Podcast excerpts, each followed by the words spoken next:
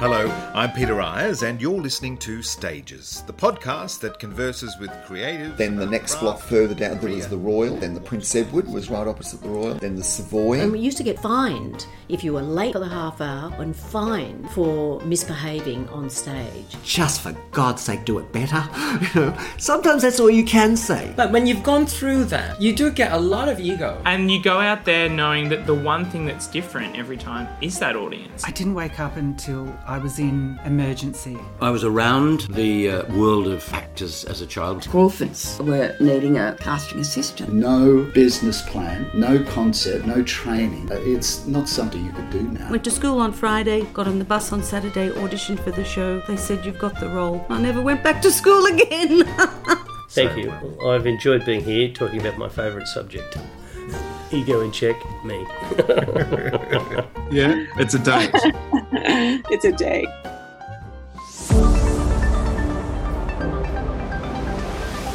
Come take my hand. You should know me. I've always been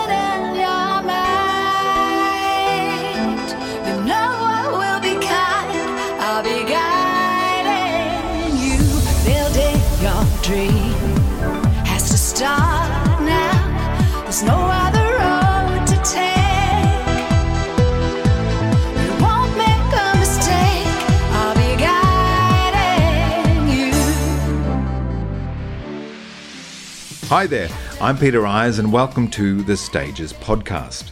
My guest today is DJ Dan Murphy.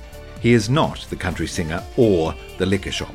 He is the master of the dance floor, a DJ who has been spinning discs on the desks at nightclubs and dance parties around Australia and the world for over two decades. He is the producer and designer of a range of entertainments too, which have all delighted and thrilled with their cheeky humour and terrific respect for the art form. These include a series of Ignite concerts that delivered classic dance tunes via the magnificence of a symphony orchestra, and designing the soundtrack for the New Year fireworks spectacular on Sydney Harbour, or his online appearances during lockdown that kept a necessary smile on all of our faces. DJ Dan and I had planned this chat about two years ago, but then the pandemic intervened. He discusses the impact of that on his world, as well as his origins as a classical musician and his evolution as an accomplished and in demand DJ. Having found my groove at a series of Dan's performances and parties, it was a treat to finally sit down with the man. Here's my chat with DJ Dan Murphy. Have a strength, and you know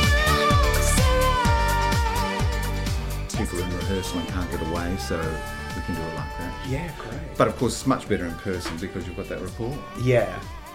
It's nice to be in the room. The room where it happened. Yeah. oh, scene.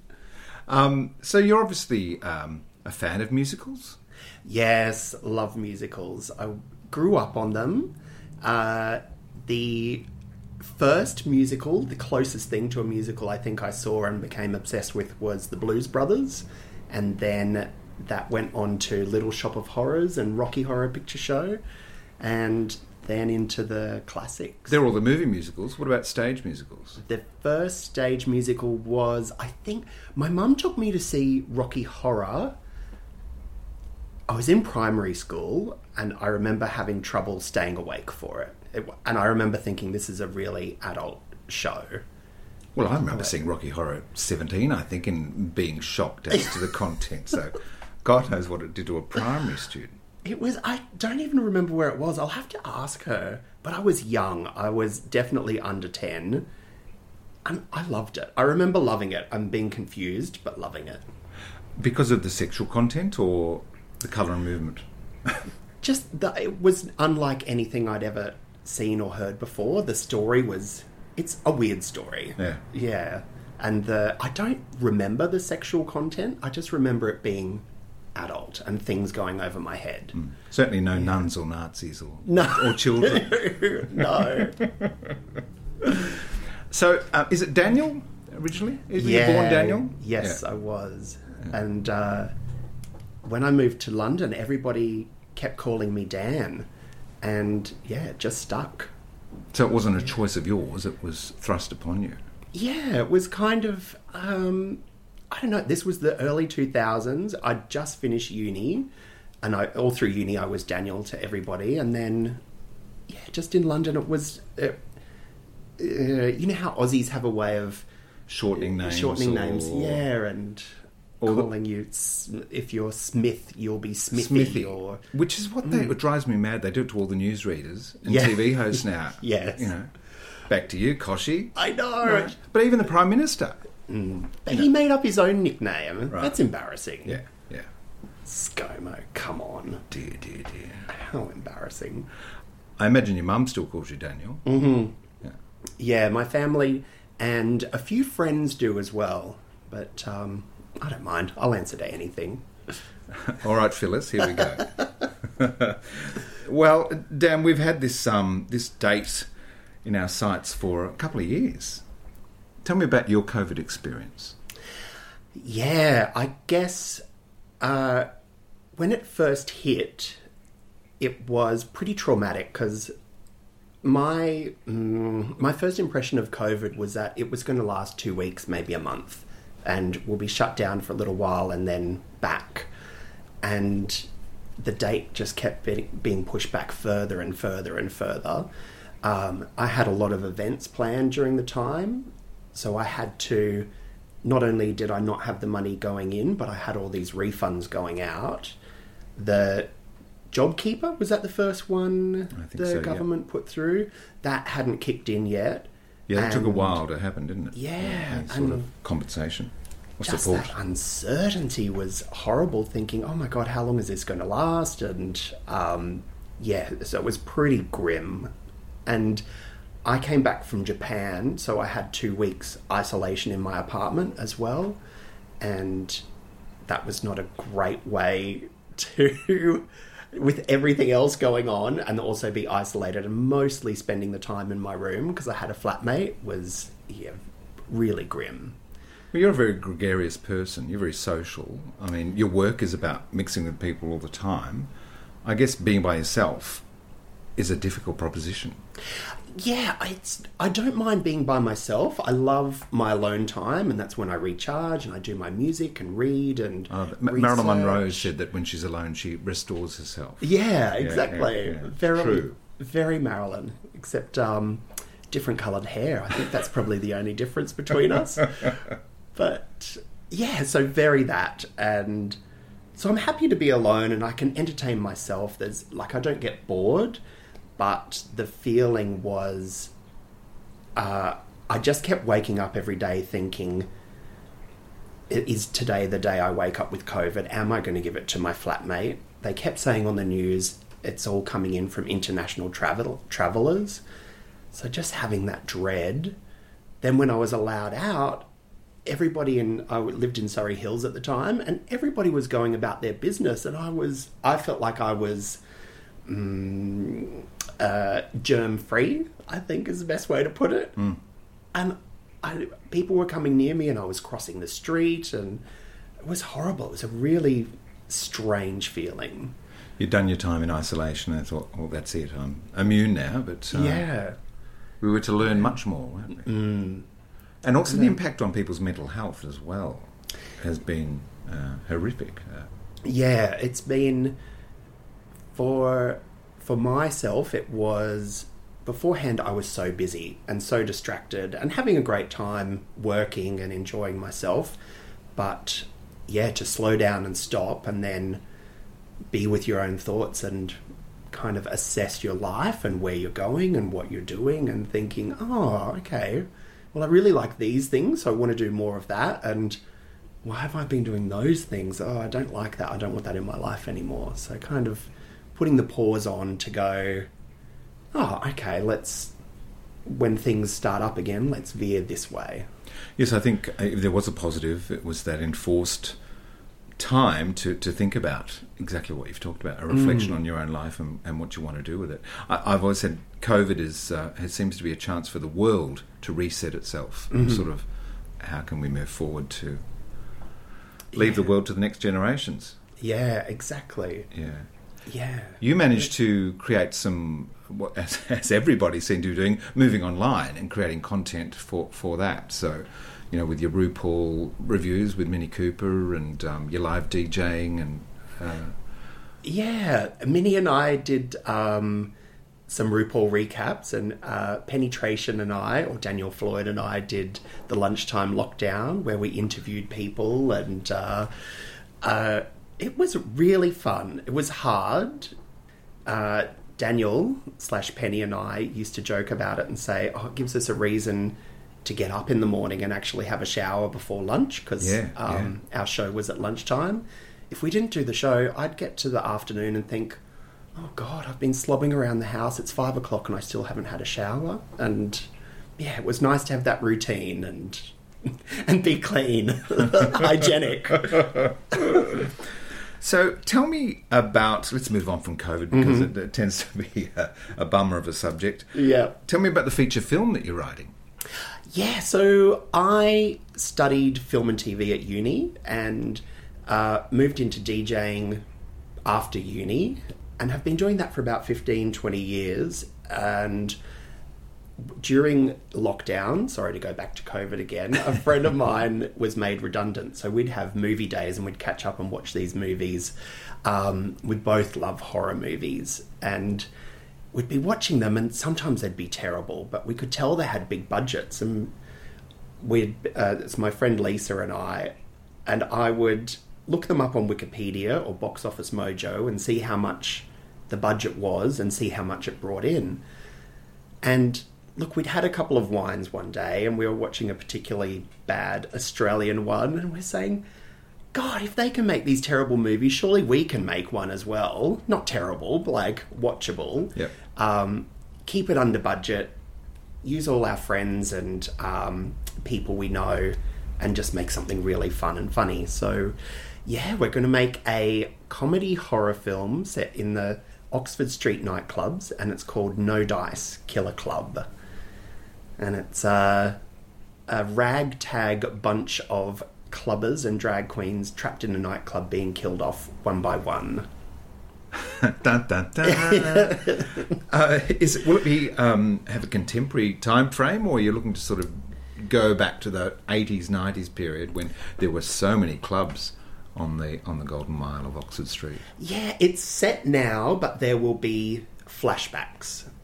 Because the cast that I want to use are great at doing 80s and 90s looks.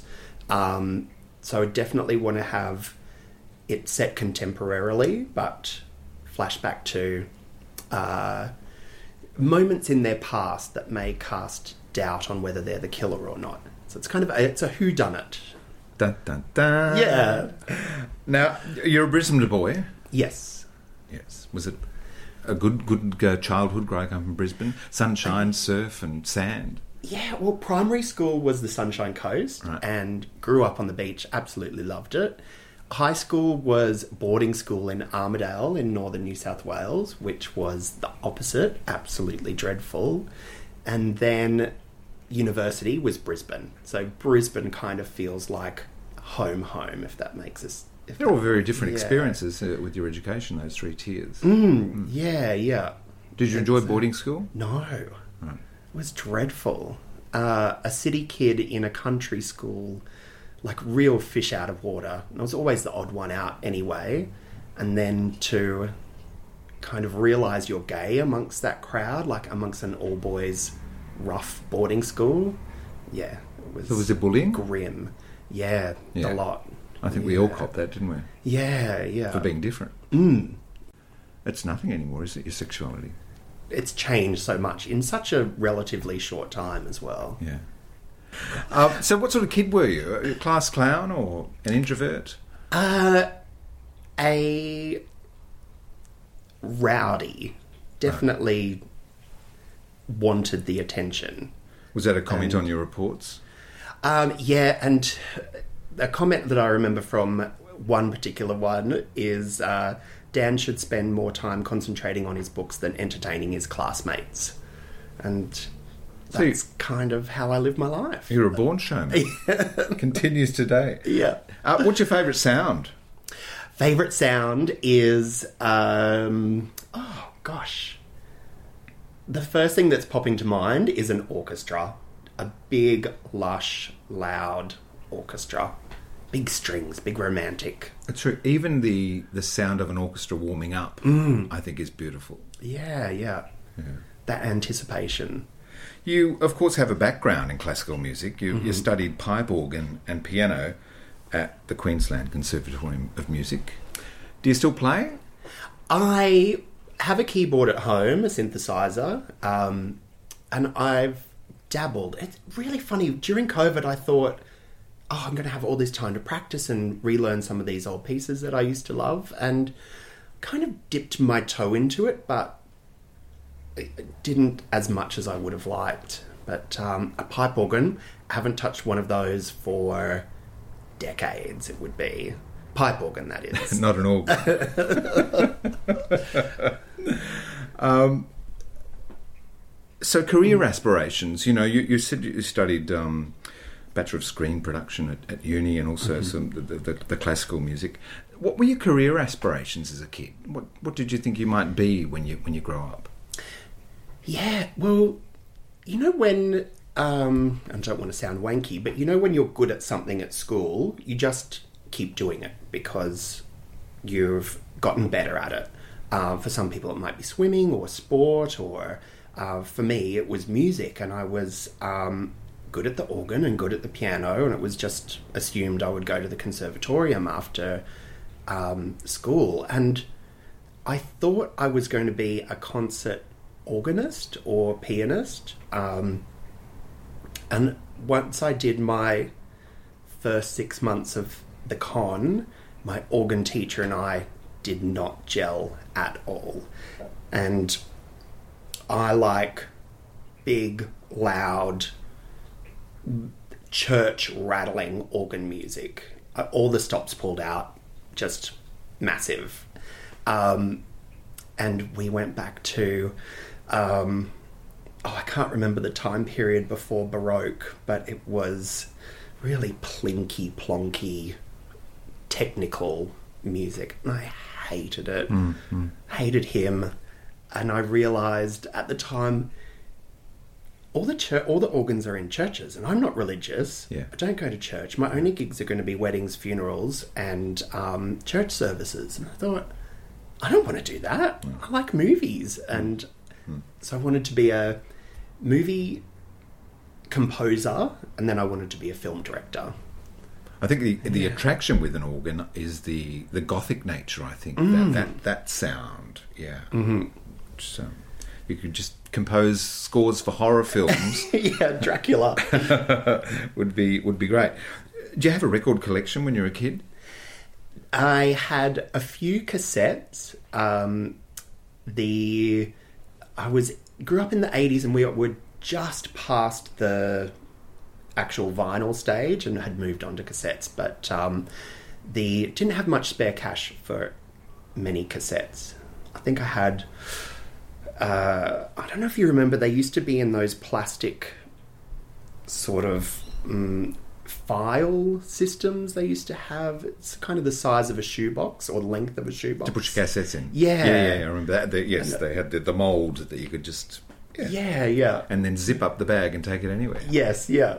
So I had a couple of those. That was the extent of my record collection. Right. okay. Yeah, a cassette collection. Cassette collection. Yeah. Yes, the poor younger generation. I um, they don't know what they're missing out on working No. with a, a cassette. No, and taping songs off the radio. Was that great? Yes, you'd be home doing your homework and listening to the top 40 and, Mhm. right, I'm going to tape the top 10 tonight. And Yeah. the bloody DJ would always come in and speak at the end. And the beginning as well. yeah. Right. so you couldn't get a complete song. Yeah.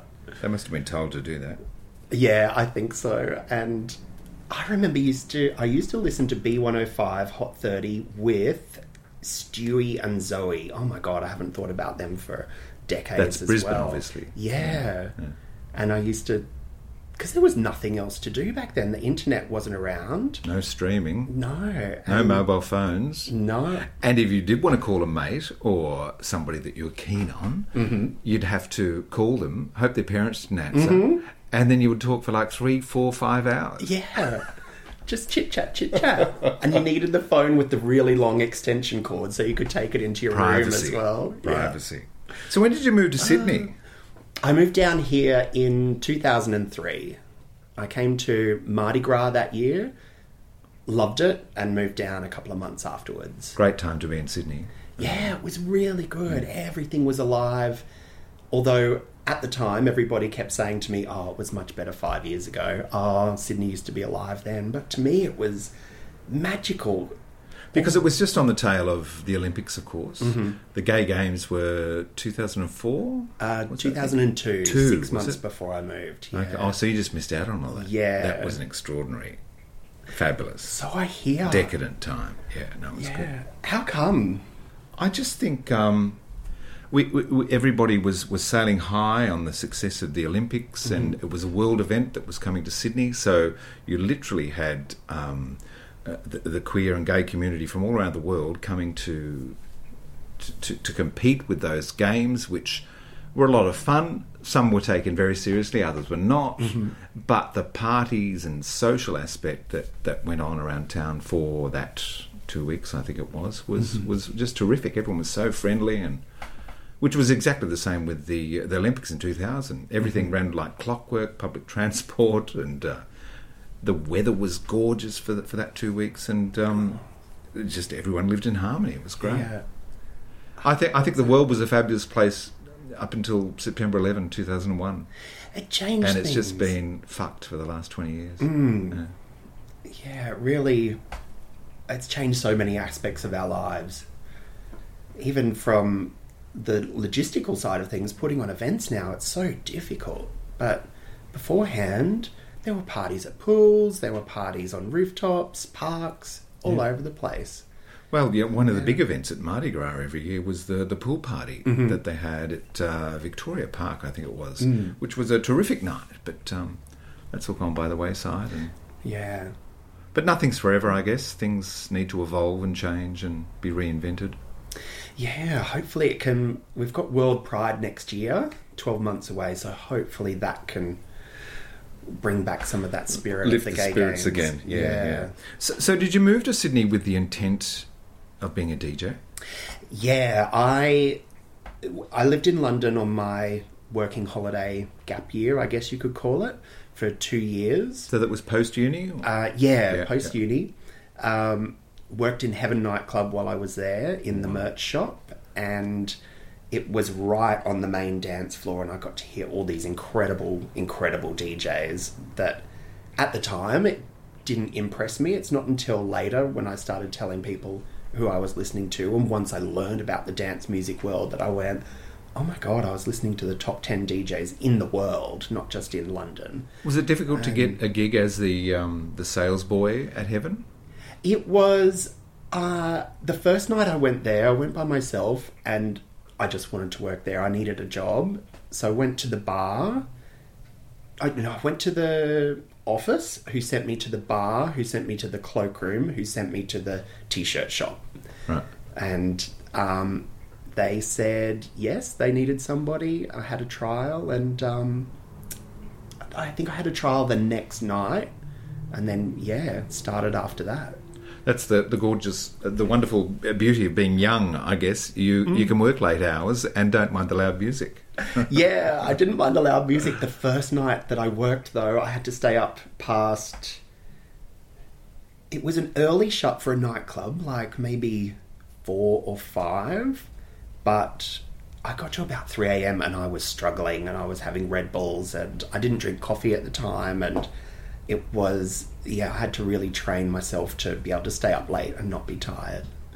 So did you work there for the two years that you were in London? Yeah. The entire time? Yeah, the whole time. And that obviously seduced you into the art craft of, of being a DJ. Yeah, my uh, I just loved it. There was a friend who worked on the bar who DJ'd. Uh, he was friends with somebody else who I became flatmates with, and this guy had decks in his house, and they both taught me to DJ. Um, and I was just hearing all this amazing music in London, and I came back to Sydney and thought, right, I'm going to play all this music that I heard over there and just be in inverted commas, the best DJ.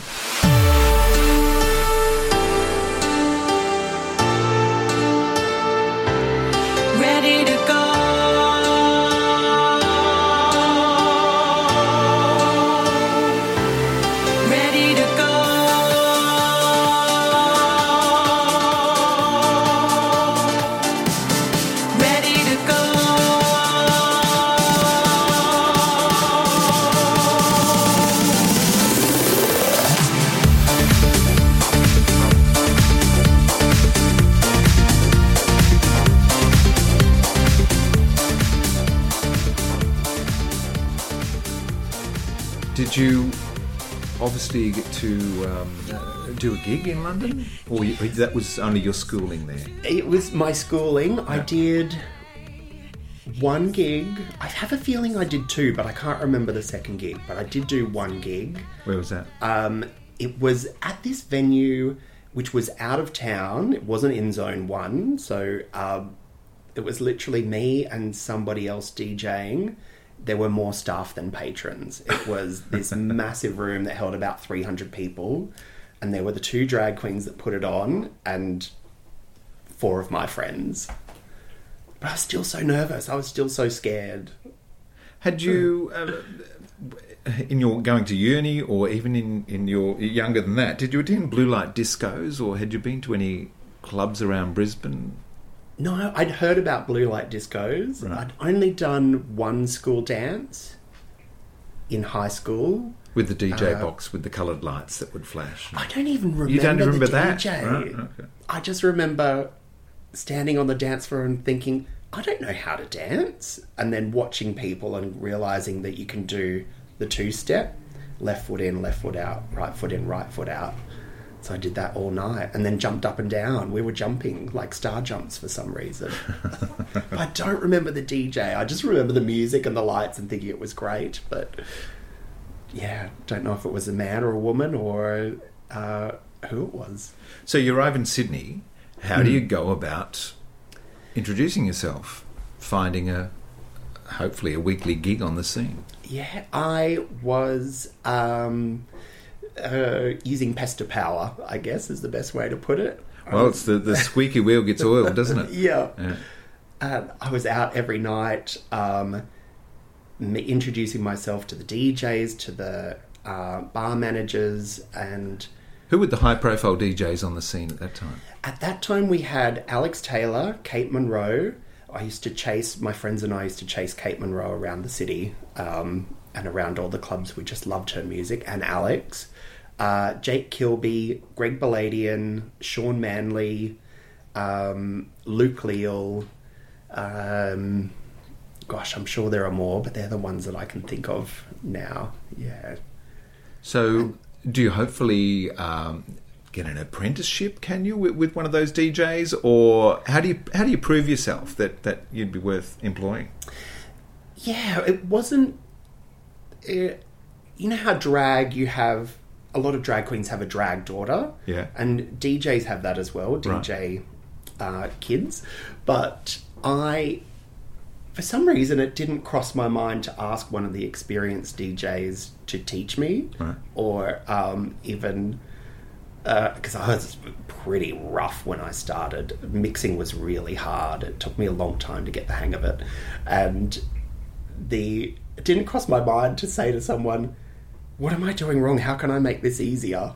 I just kept trying and trying and trying, but um, for me, rather than going to the DJs, it was the managers, the people who booked them, and I'd make up demo CDs and send them out and every time I had a new one, I'd send that one out as well. And yeah, just until they said yes. So, where how are you making your music? Where are you getting the um, the various tracks from that you then mix into uh, your own sample?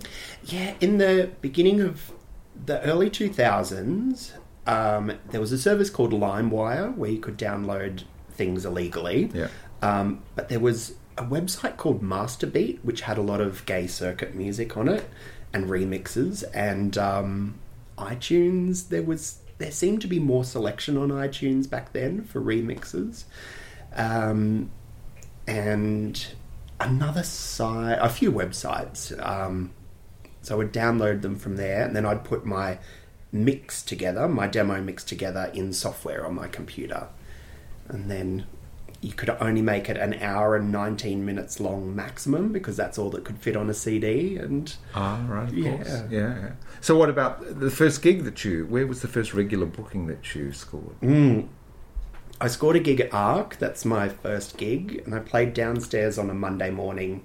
ARQ would have been relatively young then, wouldn't it? Well, uh, Yeah, it's 2003. It would have been four or five Yeah, years old. okay. Yeah, and it was the place to go. It was, it And was. open 24 hours, and Did you ever run into that revolving door? That was one of my favourite sports going and Uh-huh. watching people try and get in and out of that revolving door. and getting confused as well.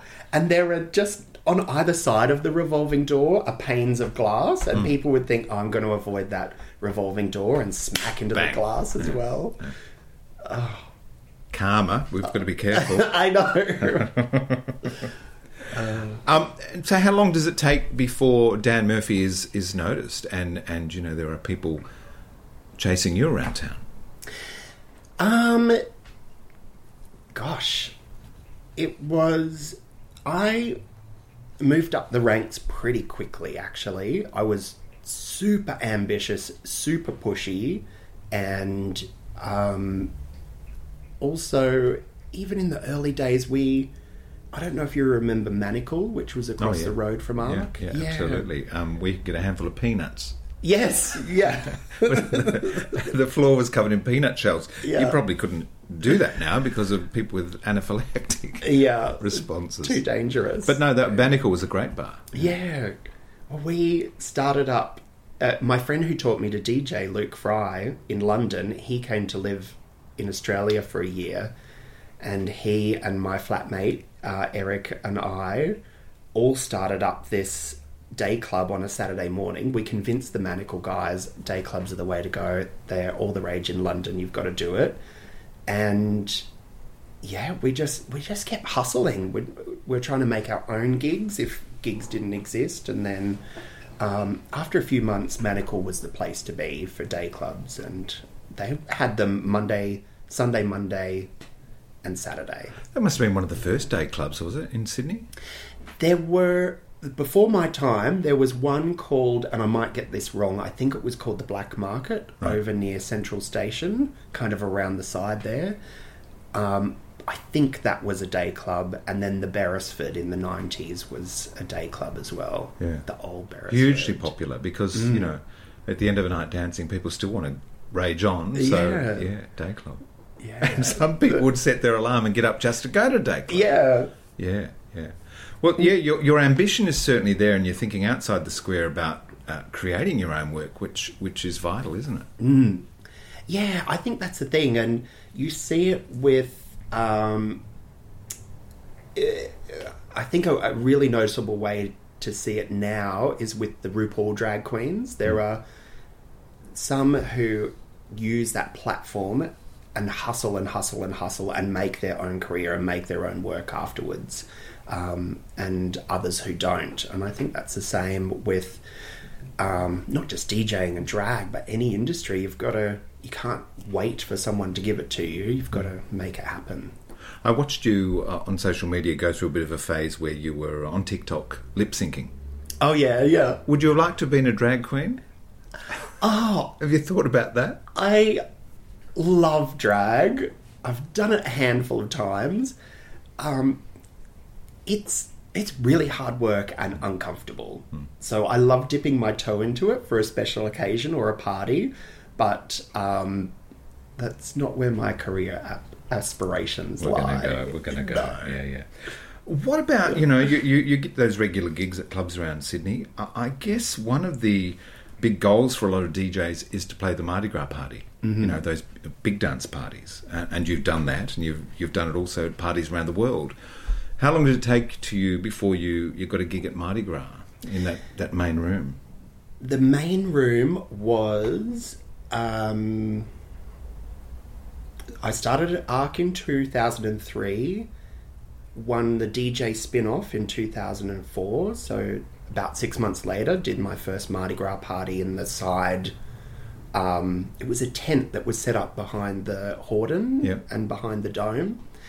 And then I think I may have done Sleazeball first in the RHI. And I think that was either 2004 or 2005.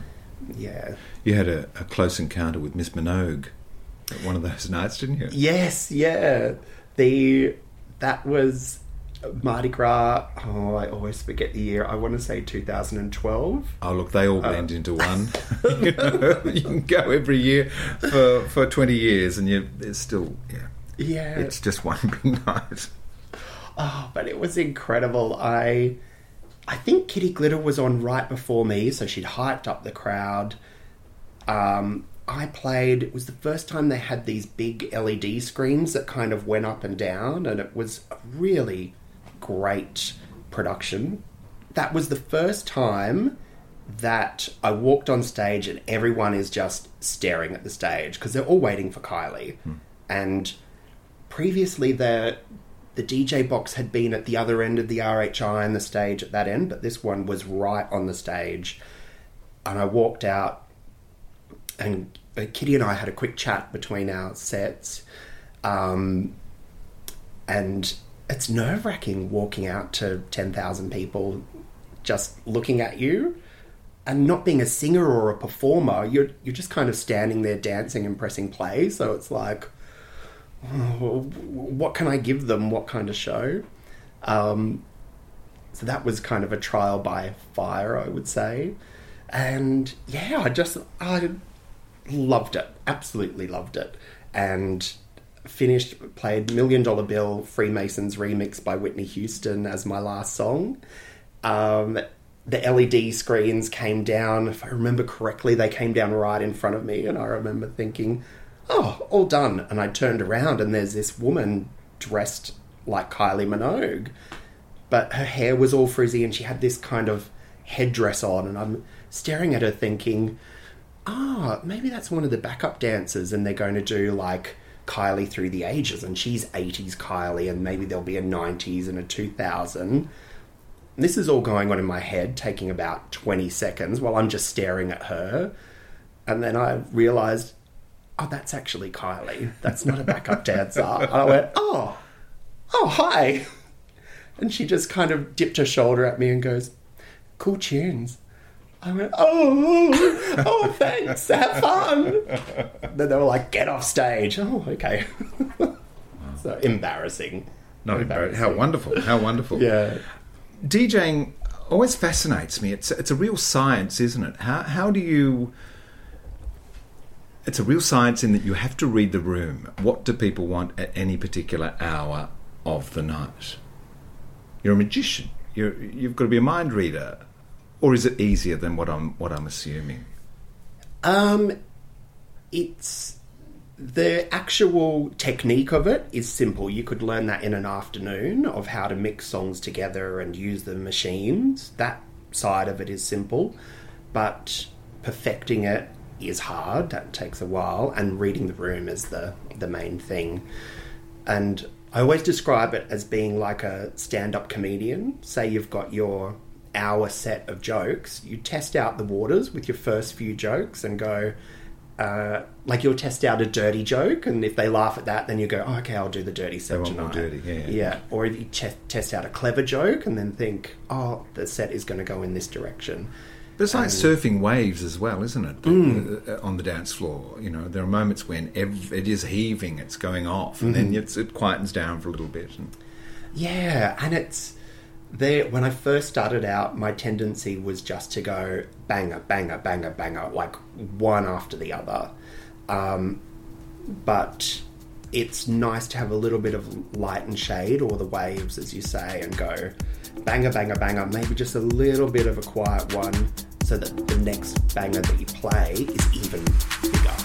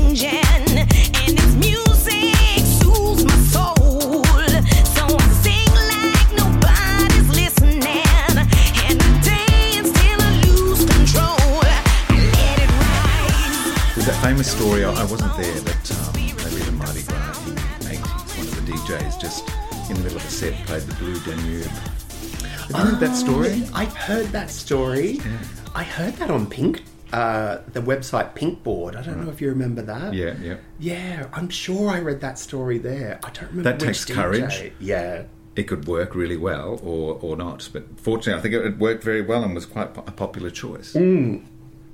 What What would you say is uh, the most exciting moment you've had DJing? What's a, a real highlight? And you think, well, I can tick that off the list. The definitely playing before Kylie, um, and again playing with Kitty Glitter when we played uh, for Cher at Mardi Gras, um, and then the first gig I did back after lockdown at Easter time.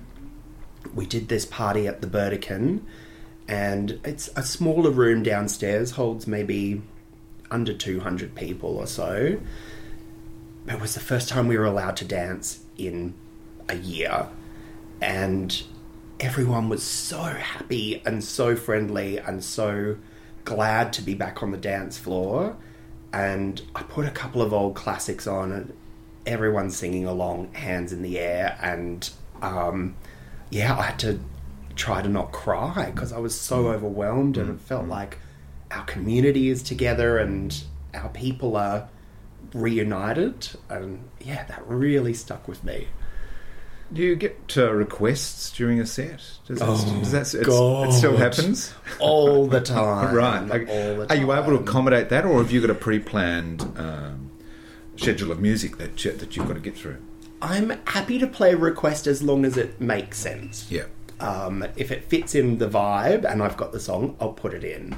Um, I normally have a pool of songs to choose from rather than a pre-planned set. Um, so yeah, if it slots in, but there'll be people. Say you're playing house music, someone will come up and ask for some old '80s R&B song, and which doesn't fit at all with the vibe, and yeah, it's kind of a disrespectful request. You you have a, a perpetual smile, Dan Murphy. You seem to be a picture of serenity. Do you ever lose it? Uh, Yeah, sometimes at these requests. Yeah. I, I, when people are belligerent, I think this is the good thing about nightclubs. Um, that saying the customer is always right does not apply in a nightclub because they're Yes, quite because they're- often drunk. Yes. So I've definitely told people off. Um, have I lost it? Lost it? Oh, I don't think so. I, think I'd keep it in and then bitch about it later. Later, yeah, Yeah. yeah. So, what are the the tools of your trade? Um, I imagine, you know, twenty years ago, DJs would arrive with this huge case of of music. Is it now that you just go in with a USB or an external hard drive? Yeah. I'm right, am I? It's that, that exactly that. That's simple, yeah. right. I carry around my headphones and a pile of USBs, and that's it now. And the uh, the technology, of the computers are all at the at the clubs or the the desk at which you're working. Yeah, and the technology is such that if you have a USB, it will work in all the decks that are available in clubs at the moment. But some people will, some clubs will have 10 year old decks, and other people will have the newest, latest decks. But they all just play music in the end of the day. A few years ago, um, not that long ago, you put together uh, and mixed the soundtrack for the fireworks, Mm. Sydney Harbour uh, New Year's Eve, um, broadcast to more than a billion people. What are the considerations that you had to adhere to in putting all that together? Because that's a, that's a huge task. Yeah, it was. Um, it was done for the city of Sydney, and it was very much done by committee. There were a lot of people to answer to, and a lot of people with different opinions. But they previously, the fireworks have always sounded like somebody just changing radio stations, where you get a little bit of one song Yep. and a little bit of the other, and they wanted it to be a coherent party set. Um, and the nine o'clock the kids fireworks, they wanted kind of top forty current hits from the last year, with um, a couple of little classics in there as well, and then the midnight they wanted all Australian acts.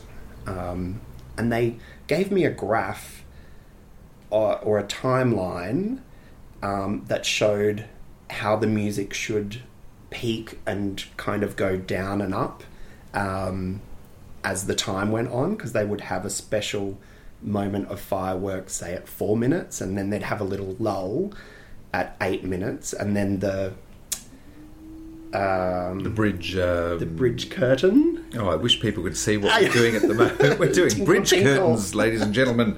Um, yes, the tinkles off the, the the sparkly tinkles off the bridge. Yeah. Yeah, and that's a like real magical moment, and that was set for I think about a minute before the end.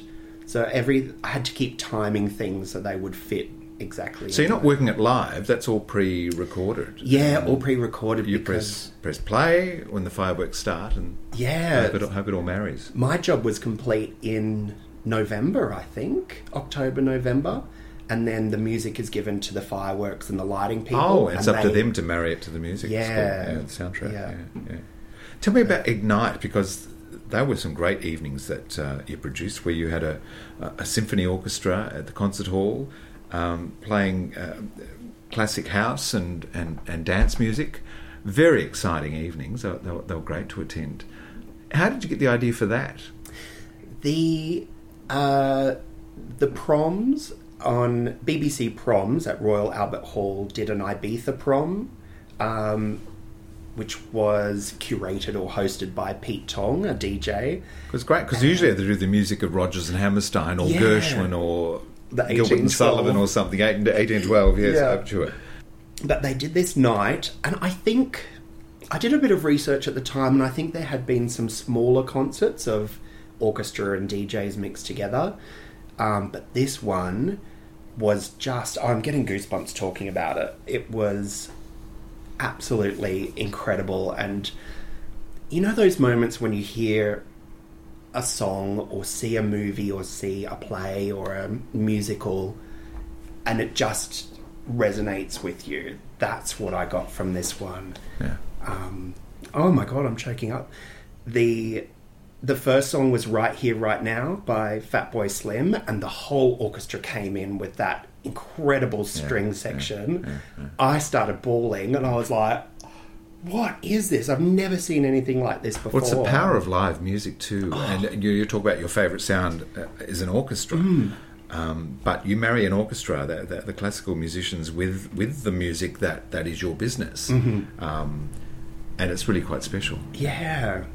And so they had these singers that were singing all the songs, Mm. um, and they were dancing the whole way through it. Um, and I just went, oh my God, we have to do that here. How do we do this? And naively went, oh, I'll just book an orchestra, we'll put the songs together and do it. Um, So did the um, the the scores already exist? No, they You didn't. had to get those created, right? Yeah, and I found this. Uh, I was pointed in the direction of this great orchestrator called Jessica Wells from Jigsaw Music. Um, she does a lot of movie scores, and yeah, I took her my music, and um, I just kept saying to her, I kept playing her music and going, okay, so this is the song, and I want to use the whole orchestra, and this is the next song, and I want to use the whole orchestra, and um, we used the whole orchestra. How many pieces? The I think it was just under fifty. Yeah. It was big. Well, hopefully, when we can, you know, all get together again Mm. in an occasion like that, we will see more ignites because they are a, a brilliant evening. Yeah. Yeah, I hope so. The there are a few other versions doing the rounds now. Um, Defected do some, Ministry of Sound, Symphony as well. Um, so the there's an appetite for it. Yeah. Yeah, yeah people love it. There's also an appetite for Mardi Gras. It's um, Mhm. It's happening at the end of the week. Um, it's been a big part of well both our lives, I suppose. For the we won't say how many years. um, what does what does Mardi so. what, what does Mardi Gras mean to you? Mm. Well, it is the reason I moved to Sydney. I'd heard about it for so long. Um, I attended my first parade in the 90s and we bought milk crates. My boyfriend at the time bought milk crates for ten dollars each and balanced on two, stacked on top of each other. Was other. somebody selling them on the on the street? Yeah. Oh, that's a way to make some money. Yeah, off the back of this ute, they had this massive pile. Everyone was buying them as well. Right.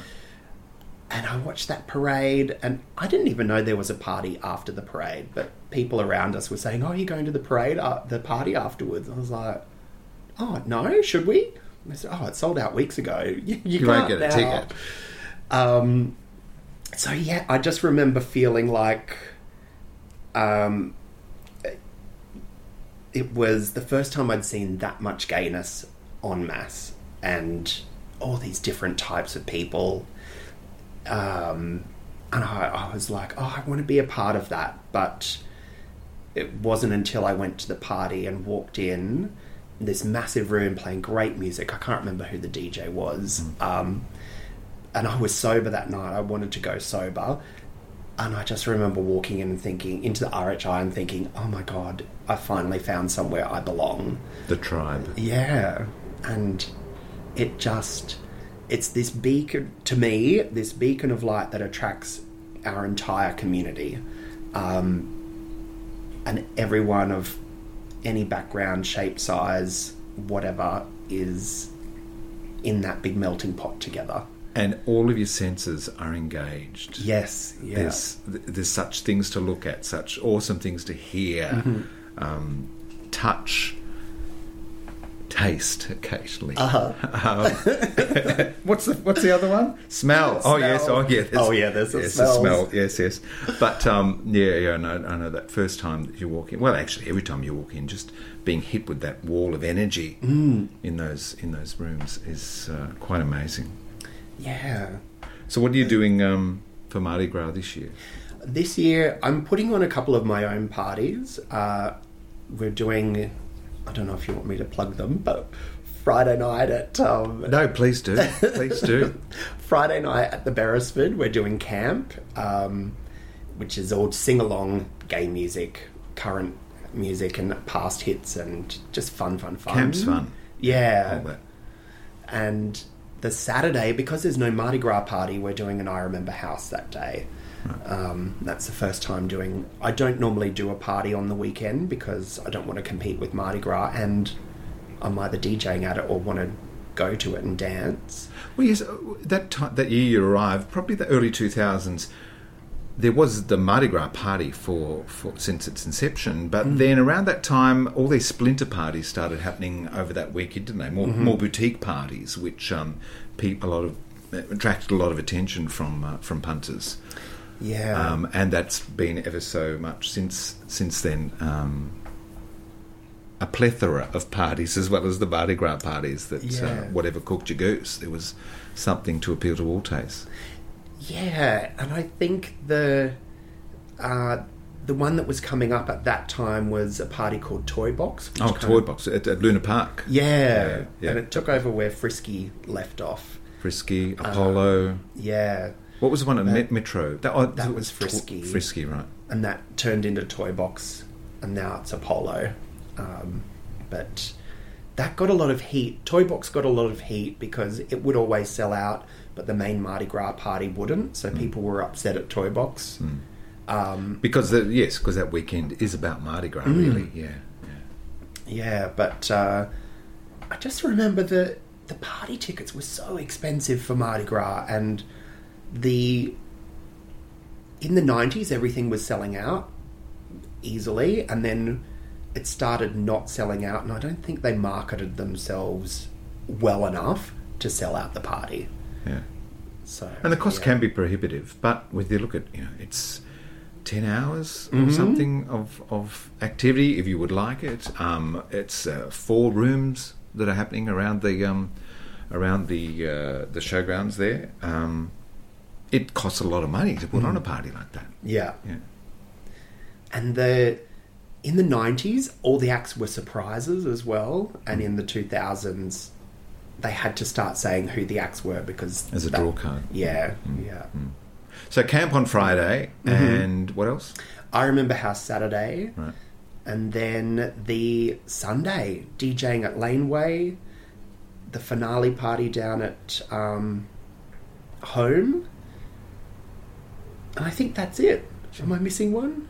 You'll have to get a six pack of Red Bulls. I know. there will be Red Bulls all night. Um, IRH is happening where? Uh, that's down at Bar Millet, which is the old Bar 100 Right. in, in um, the Rocks. Are people like still likely to be able to get tickets? No, that's sold That's all out been straight sold away. out. Right, okay. Yeah. Oh, great. Hopefully, we can do some on the door. Just waiting to see what the restrictions are. Yeah, sure. Yeah, well, that's right. It's a, it's a week to week evolution, isn't it? now? Yeah. So see what we can and can't. Dan Murphy, this has been delightful. Um, thank you for sharing your story um, with stages in this episode. Happy Mardi Gras. Happy Mardi Gras to you as well. Thank Yeah. you so much. I've had so much fun. So has my growly tummy. and um, hopefully see you on a dance floor soon. I hope so. Thank you. Thanks to DJ Dan Murphy for the insight into the art of the DJ and his fascinating journey. Happy Mardi Gras, Dan, and thank you for the music. Thanks too to you for making us a part of your podcast listening. Please join me in the next episode when my guest will be the brilliant Cindy Pastel. As a performer of exquisite eccentricity and enormous heart, Cindy's story is fascinating. It has even inspired a film we all know. But more of that and a joyous conversation when you join us next time on Stages. I'm Peter Eyers. Keep well, stay safe, and I'll catch you then.